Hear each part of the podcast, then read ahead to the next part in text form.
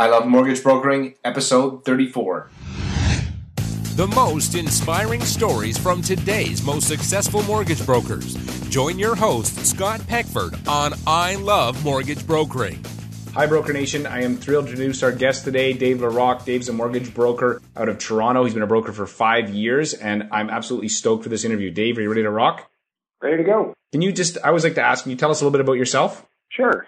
Professionally, I graduated with my MBA in 2000, and after having a cup of coffee at an investment banking firm and deciding that industry wasn't for me, I started at CIBC Mortgages. I worked for all the different channels in a consulting role. I worked for Ed Gettings, who now runs uh, Street Capital, and I uh, I gravitated towards non-prime lending, which at the time was a very fast-growing, exciting industry and ended up leading CIBC's Access program for a couple of years before going on to Xceed Mortgage uh, back in the heyday of uh, of non-prime lending and had a great run there for about four years. I ran uh, sales and marketing for Xceed and worked from coast to coast. Got to know lots of brokers. And uh, after leaving Xceed, decided that I would uh, hang out my shingle and give brokering a try. And, and five years in, it's been terrific.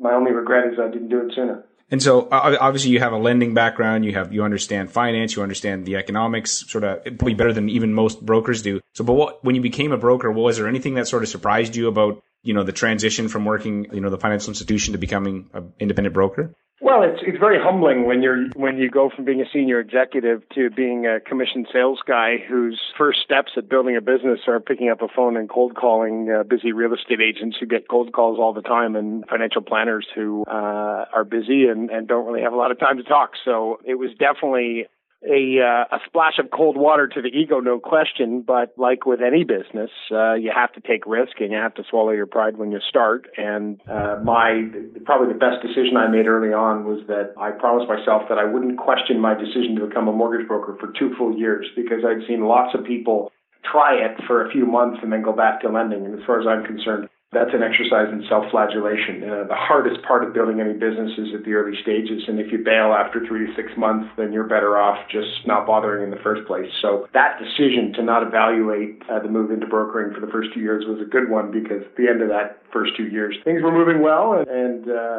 the t- the early days were tough, but I stuck it out and. Uh, bruised ego notwithstanding, uh, it was good for me in the end. It made me hungry, and fear of failure is a great motivator. So uh, yeah, that that's probably the the thing that that's the hardest transition to make from an executive to uh, to a commission sales guy. Right, and as a as senior executive at one of the you know big bank or whatever, you're going to get a pretty good salary. So it must have knit to go from you know salary with benefits and you know an expense card to full commission. Obviously, is uh, so just I'm going to something you'd mentioned. I'm going to key on. You said cold calling. So when you you obviously know what you're talking about. So when you first started out, did you literally just pick up the phone and start calling realtors you knew and didn't know and try to like so what, just to walk me through a little bit of what you did there. Well, I, I, I rented an office uh, about a mile from my house. I, I, I figured I, I better get out of the house uh, every morning and, and transition to an office environment. I thought psychologically that would that would be a powerful motivator. It would also keep me from from making phone calls in my pajamas.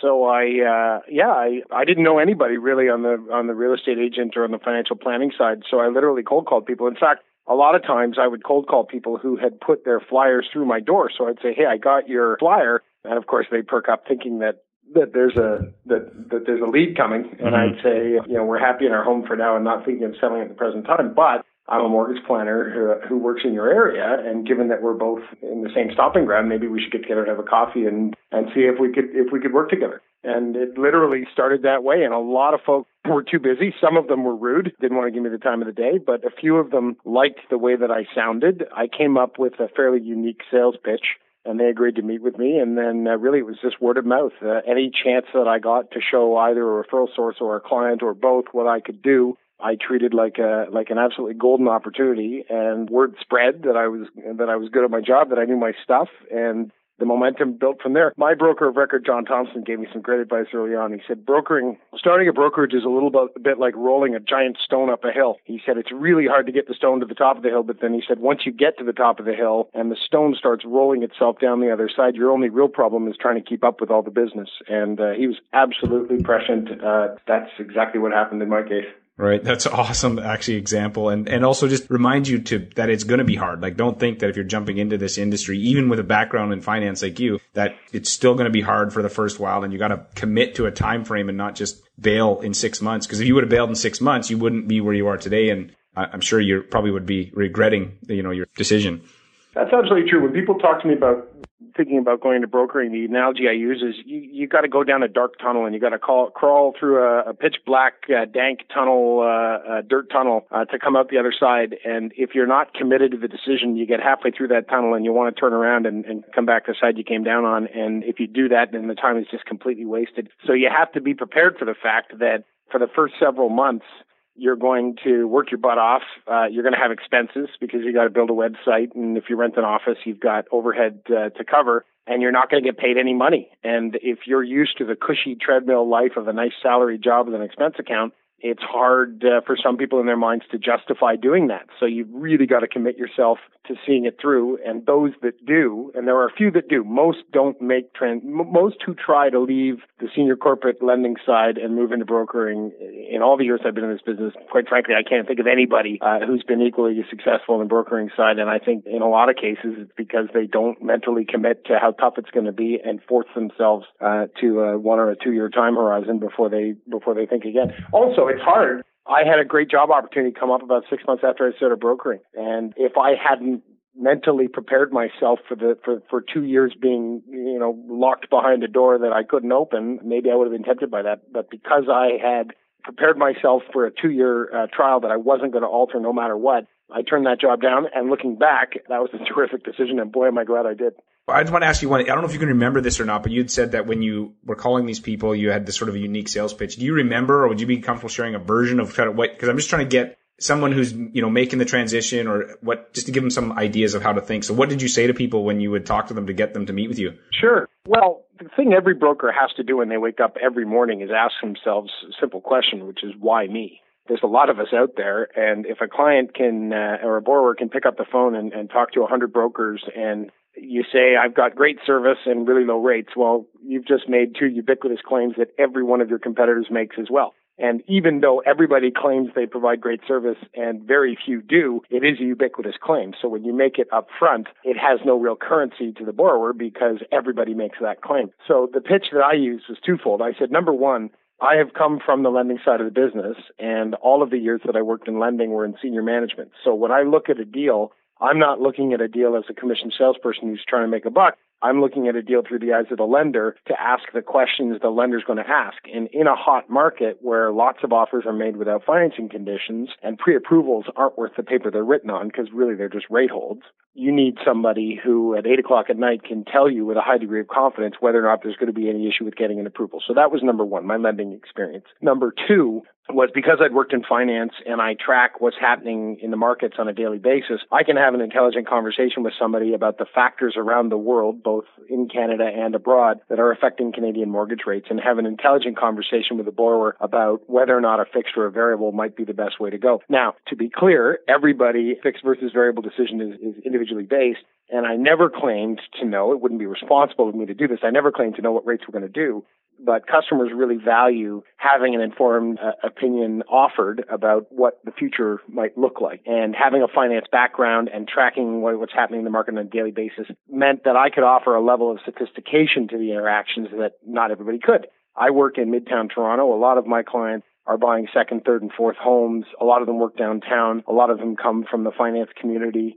And if you're a real estate agent trying to sell in the high end market and that's your clientele, you want anyone you refer them to to offer a level of sophistication that is consistent with not just the borrower, but with the image that the real estate agent is trying to project. So to me, having the combination of a finance background and being able to have an intelligent conversation about where rates may be headed and what the future may hold and being able to offer a lender's eyes on application outside of business hours were the two things that I said that, that made me unique. And of course, I said I had great service and I could offer very competitive rates. But I didn't lead with those because I just thought those claims were so ubiquitous they would they would have little value. Right, dude, I'm ready to hire you right now. So keep, I'm like, this is awesome. I, you know what? Uh, okay. So I got to ask about a success quote because I'm normally supposed to get into that first, but this has been so awesome that I don't think anybody's going to care. So I always like, if you could share with us a quote that's really impacted your life or business. I feel like quotes for me are something that I can, they're portable. I can take them with me and I can, they help remind me to keep on track. So can you share something that that's really impacted you? Well, I, I, I love quotes, so I'm I'm right there with you. But off the top of my head, I guess success usually comes to those who are too busy to look for it. I, I think too many people wait around for the phone to ring and think that opportunity should be handed to them, and the people who are really successful don't leave anything to chance. I listened to a podcast you did with uh, Bernadette a while back, and uh, she was terrific. I mean, she gets up mm-hmm. at four o'clock in the morning and she is not waiting for anybody to bring her business. She goes out there and grabs it by the throat, and uh, the least bit surprised that she's uh, so successful. There are lots of other great examples uh, of guys who who just took the bull by the horns. And to me, that in this business, the guys, I shouldn't say just guys, the the men and women who do that are not surprisingly always going to be the successful ones. Right. That's awesome. And the other area that I find for me has been helpful is failure. And as a business owner and entrepreneur, mortgage broker, I've definitely failed at things, but looking back, there was always a lesson. So can you share an example of something that you'd failed at, but looking back, the lesson that you learned from it? Sure, definitely. A, great example I have early on is uh, is with uh, search engine optimization. When I started my website, I wanted to be on the first page of Google for the term Toronto mortgage broker, and I spent uh, two grand on a with an SEO company based in Montreal. And Of course, they promised me the world. They were going to get me to page one, and my life was never going to be the same. And I lapped it all up with a spoon and wrote them a check. And they did all this junk on my website that didn't get me anywhere close to page one. And in the end, I was I was thoroughly disappointed. That two grand I spent in the first month in business, that was the last two thousand. That was the last penny that I ever spent on any kind of advertising or promotion. Literally the last penny, unless you count the annual hosting fee of 500 bucks that I paid to my best friend for the right to have a website. I never advertised again. What I realized was that by blogging, and by writing about um, content specific questions to do with mortgages that I could get to the page one of Google, not when you type in the search term Toronto mortgage broker, but if you type in what is title insurance or what is a reverse mortgage or should I refinance my mortgage or how do mortgage penalties work, I was getting to the front page of Google, uh, to the first page of Google for all of those search results because I was writing high quality content that was targeted and specific and it was answering these questions. Better yet, not only was I ending up on page one of Google, but if you get on page one for Toronto Mortgage Broker and people go to your site and you haven't updated any information in a dog's age and there's nothing there of any value, yes, you got that click. And even with Google AdWords, you get that click, but you haven't delivered anything of value that's going to cause that customer to want to pick up the phone and call you.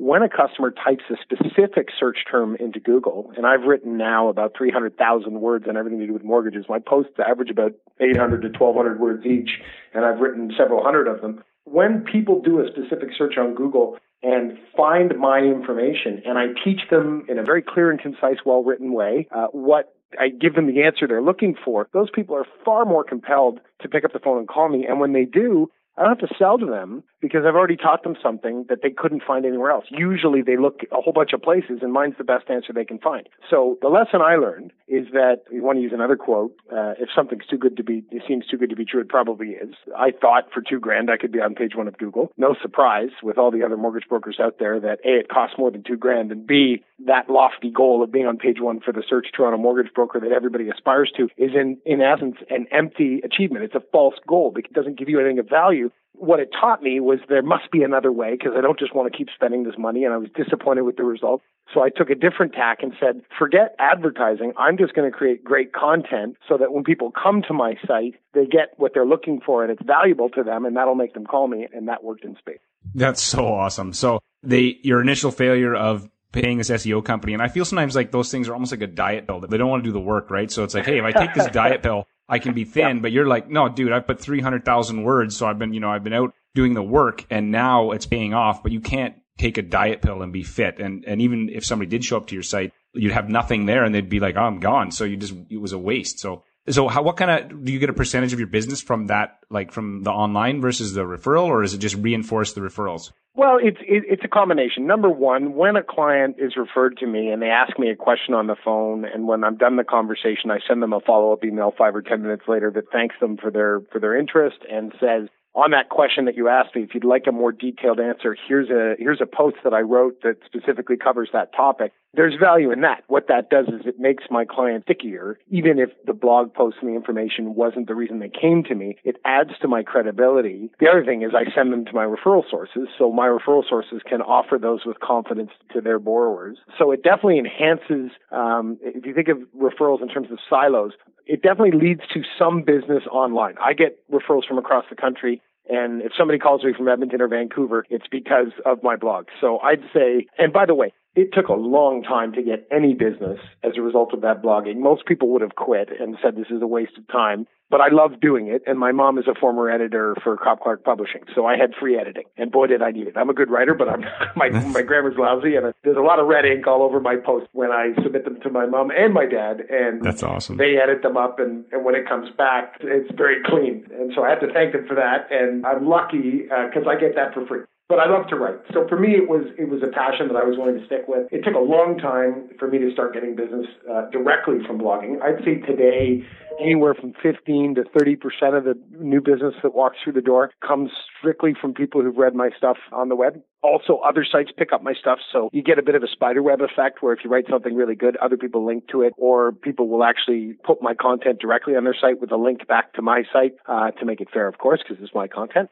But the other thing it does is it makes me much more credible with all of the other referrals that I get that have nothing to do with the website. Because then, if they like me already, then I send them links and they say, wow, look, this guy writes well and look at all these explanations. It just enhances and deepens that relationship and adds to my credibility. So there's lots of value to it. But again, when most people blog, they write two blogs the first week, one blog the second week, and then six months before the next one. And if you're going to do that, don't waste your time because all that says is I half-assed it. Excuse my language. Right. That's okay. Now I'll get an explicit rating on this podcast. Thank, thanks so much, dude. Okay. So I'm going to switch gears a little bit and ask you about process. And I know that successful brokers I'm talking to always have a process and a system and they're willing to tweak those processes to get a better result. So can you share an administrative process that you maybe wasn't working as well as you'd like and then a tweak that you made and the outcome you got? Well, I'm big on process because I don't even have an assistant. I'm I'm I'm of the mind that only I will care as much about the success of this business. Uh, I'm the only person who will care as much about the success of this business. And so I just, maybe I'm a control freak uh, or I want to keep my life simple because I don't have to manage a team anymore, but I like to run everything from soup to nuts. So I systematized everything early on. When I send somebody an email that says, here are your documents and they've been approved, or here's a list of what we need to provide to the lender, I have all of those emails saved from past emails that I've sent and I cut and paste. Of course I customize because you never want somebody to feel like they're getting a standardized email even when they are. Um, I'm sure my clients would forgive me for not hand typing a really long email full of generic descriptions of what's in the documents that I'm providing. But definitely recognizing when you're sending the same emails over and over again and systematizing those emails and being careful enough to customize them just enough so it doesn't feel like they've been systematized. That's number one. Number two is I keep a very detailed Excel spreadsheet of all of my funded deals, all of my approved deals, all of my pre-approved deals, and all of my prospects. And I have a little unique coding system that I use that tracks everything. But basically, if I woke up in the morning and hit my head on the night table and forgot everything, I could walk into the office, sit down on my chair, and everything I needed to remember would be systematized and in front of me. So there's no chance that I would miss anything. And I think every successful broker would use that approach. And really, the other thing that will help you do is sleep at night because when you're tossing and turning at night, it's usually because you want to make sure you don't forget something. Your brain isn't going to let something go because it's so important it doesn't want you to forget. When you have a good system in place and you trust it and you know it's foolproof and you're not going to forget anything, when you do go home at night and close your eyes, you get a good night's sleep. Right. No, that's awesome. You actually sound a lot like Dustin Woodhouse. I was telling you off the air. You're like his uh, his twin from out in Ontario. well, I should ask him to go for a beer sometime. Mm-hmm. I think you guys would have a lot in common. You guys would be, you're both like, you're, uh, you seem very identical. So I'm going to ask about a sales process now. And we talked a little bit about the, how you used blogging and article writing, but can you share about a, a sales process maybe that wasn't working as well as you would like and then a tweak that you made and the outcome you got? You know, for me, it's hard. You know, I, I guess I, I try to think of an answer that's somewhat non-standard. For me, one of the things that I um, have experimented with is the right amount of time to delay in responding to a client. And this isn't going to sound intuitive, but if somebody sends you an email and you respond five minutes later, of course, that was my first instinct in the business was to respond instantly and impress mm-hmm. them with how fast I could get back to them some people will think, well, if he could respond that quickly, it's kind of like a bad carpenter. If the guy can start tomorrow, maybe he's not that good. Right. so where I've experimented specifically in that in that area is I've actually delayed my response time by an hour or two so that it's still prompt, but it doesn't look like I'm sort of poised over my keyboard for uh, for somebody to want to be my friend. So in terms of experimenting, I think I probably might have freaked out. I mean, I'm sure I impressed people with my quick response time in lots of cases, but I think there may have been a couple of times where I actually freaked somebody out when I was so fast to respond. So it's kind of an obscure example, but I, you know, I'll try to give you an original answer that you might not have heard before. And, and, and that would be it. I think sometimes if you're responding in five minutes, maybe getting a cup of coffee and waiting for, uh, for an hour to tick by, uh, might, might actually, uh, uh be perceived by the, the person right. that you email. Right now, that's that's actually I've never that you know what thirty five plus interviews. No one has ever said to me that before. so the problem is I follow up too fast, so I've got to actually slow that down. So another theme that I've been hearing talking to people is this: I need to diversify your income, and there seems to be two camps that form. One says, "Nope, stick to mortgage brokering. That's enough." Another camp says, "No, you should get wallet share and you should, you know, focus on other things." So I just want to know where you fall on that, and if you are focusing on diversifying, what area are you looking at? I'm very much a specialist. One thing that I find is that once you've established credibility as an advisor to somebody, they will start asking you crazy questions that quite frankly, you'd be surprised at what they would ask. I mean, I had a guy, I helped him with his mortgage and, and at the time he was doing his will and he, he started asking me about estate planning. You know, how much should I leave to my kids? Should I give it to them when they're 30 or should I wait till they're older? And it was all I could do. I mean, I've got opinions on that stuff and I've thought through that stuff in my own head, but I had to keep saying, you know, look, I really love to help you out, but I'm just not an expert on this topic. And I can recommend you to somebody who's good at what they do as I am on what I do, but I just don't think it'd be responsible of me to, to give you an opinion on that. I don't believe in mortgage insurance. I think it's grossly inferior to lots of other kinds of insurance. I can't in good conscience sell it. I refer that business out and to good partners who send me business back. So I have figured out a way to, I guess, effectively monetize those opportunities just by enhancing credibility by saying, here's a product I get paid to sell that I don't sell because I don't believe in it. So that certainly gives me enhanced credibility in the eyes of the client because they know I'm passing up the opportunity to make a buck because my credibility is more important. That's my personal belief. But because I do refer it to people who then in turn refer me business, it isn't like I'm not getting anything out of it. I'm just doing it in a way that I feel is better for my client.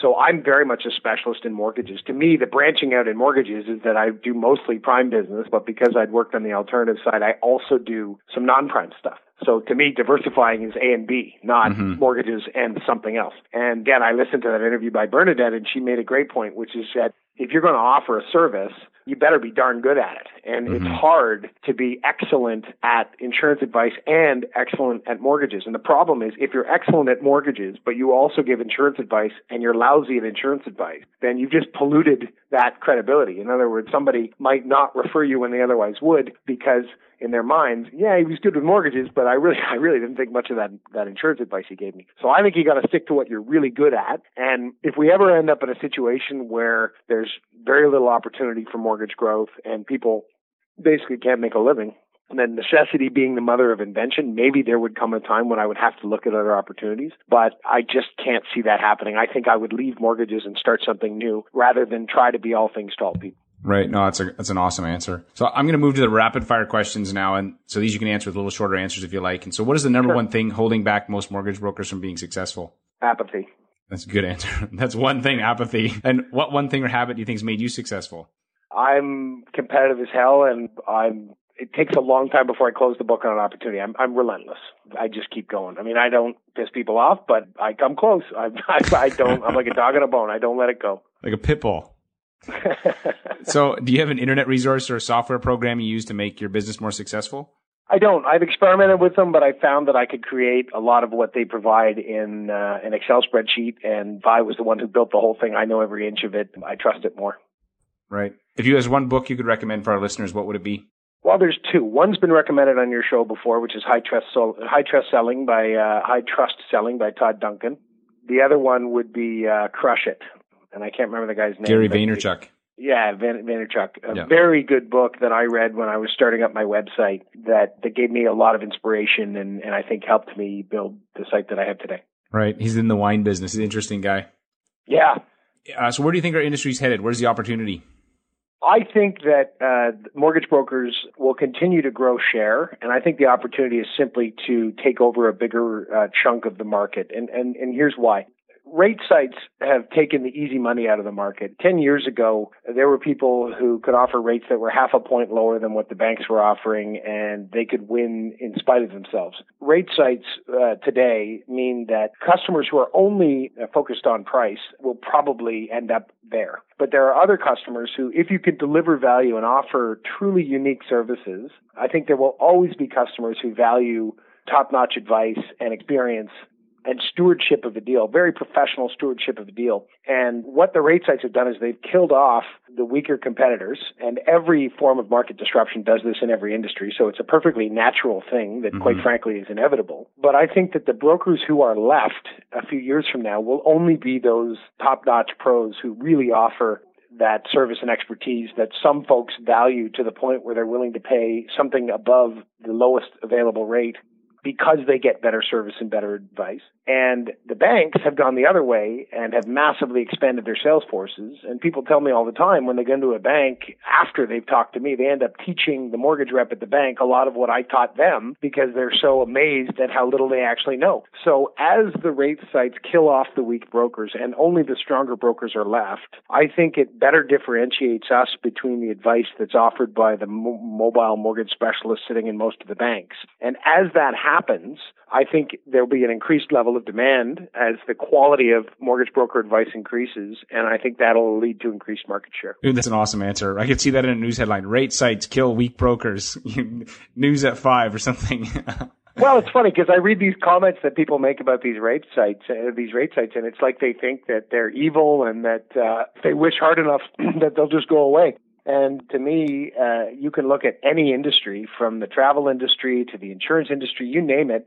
There are there are periods where the industry is just growing faster than the demand just grows faster than the supply can keep up with, and there's easy opportunity for people then to just show up, hang out a shingle, and make money hand over fist, uh, and it doesn't last. Uh, even look at lawyers, for example. So much of what lawyers used to chop, t- charge top dollar for now is has been commoditized to the point where mm-hmm. only expert uh, legal advice is is uh, earns that four or five hundred dollars an hour that used to be standard course a decade ago. So rather than rail against this and wring your hands, quietly tell lenders that they shouldn't be offering the same rates to these rate sites and, uh, and and essentially wish for it to go away. I think people should just accept that this is a normal part of competition, and you got to wake up every morning and ask yourself that question I referred to a few minutes ago, which is why me? If you don't have a good answer to the question why me, and my answer on this chat wasn't even very good because I took two or three minutes to answer the question. You got to get it out in a sentence or two. The old elevator pitch. By the mm-hmm. time you get from the first floor to the tenth floor, your pitch should be done. Uh, that's about thirty seconds. If you can't answer that question, why me? Then your days are limited. Mm-hmm. You know, I heard someone, one of my guests the other day said to me, "Don't wish you were, don't wish it was easier. Wish you were better." And I totally that when you were saying That's that, great quote. And I'm like, I love that quote. I'm like, you know, because yeah. it's easy to be like, "Oh, I wish it was easier. I wish, wish," but like, no, wish you were better, man. And and there's still opportunity if you you know want to do the work, but people don't want to do the work, unfortunately. Yeah, that's a fabulous quote, and I, I read that quote too and remembered it as well. I think it's it's a great one. So this is my last question. One of my favorites, the DeLorean. Remember the movie Back to the Future? Yes. So in the movie, the DeLorean can travel in time. So if I get the DeLorean, I set the time to your first day as a mortgage broker, and you could go back and visit yourself, and you'd be, you'd give yourself three pieces of advice so that your business would be bigger, better today. What three things would you tell yourself to improve your business? Don't waste time on SEOs, or don't waste money on SEOs. Every client is not worth your time. I've learned uh, after many years in this business that uh, some clients just aren't loyal and don't value top-notch advice and uh, and will leave you anyway. So figure out who they are and don't waste your time on them.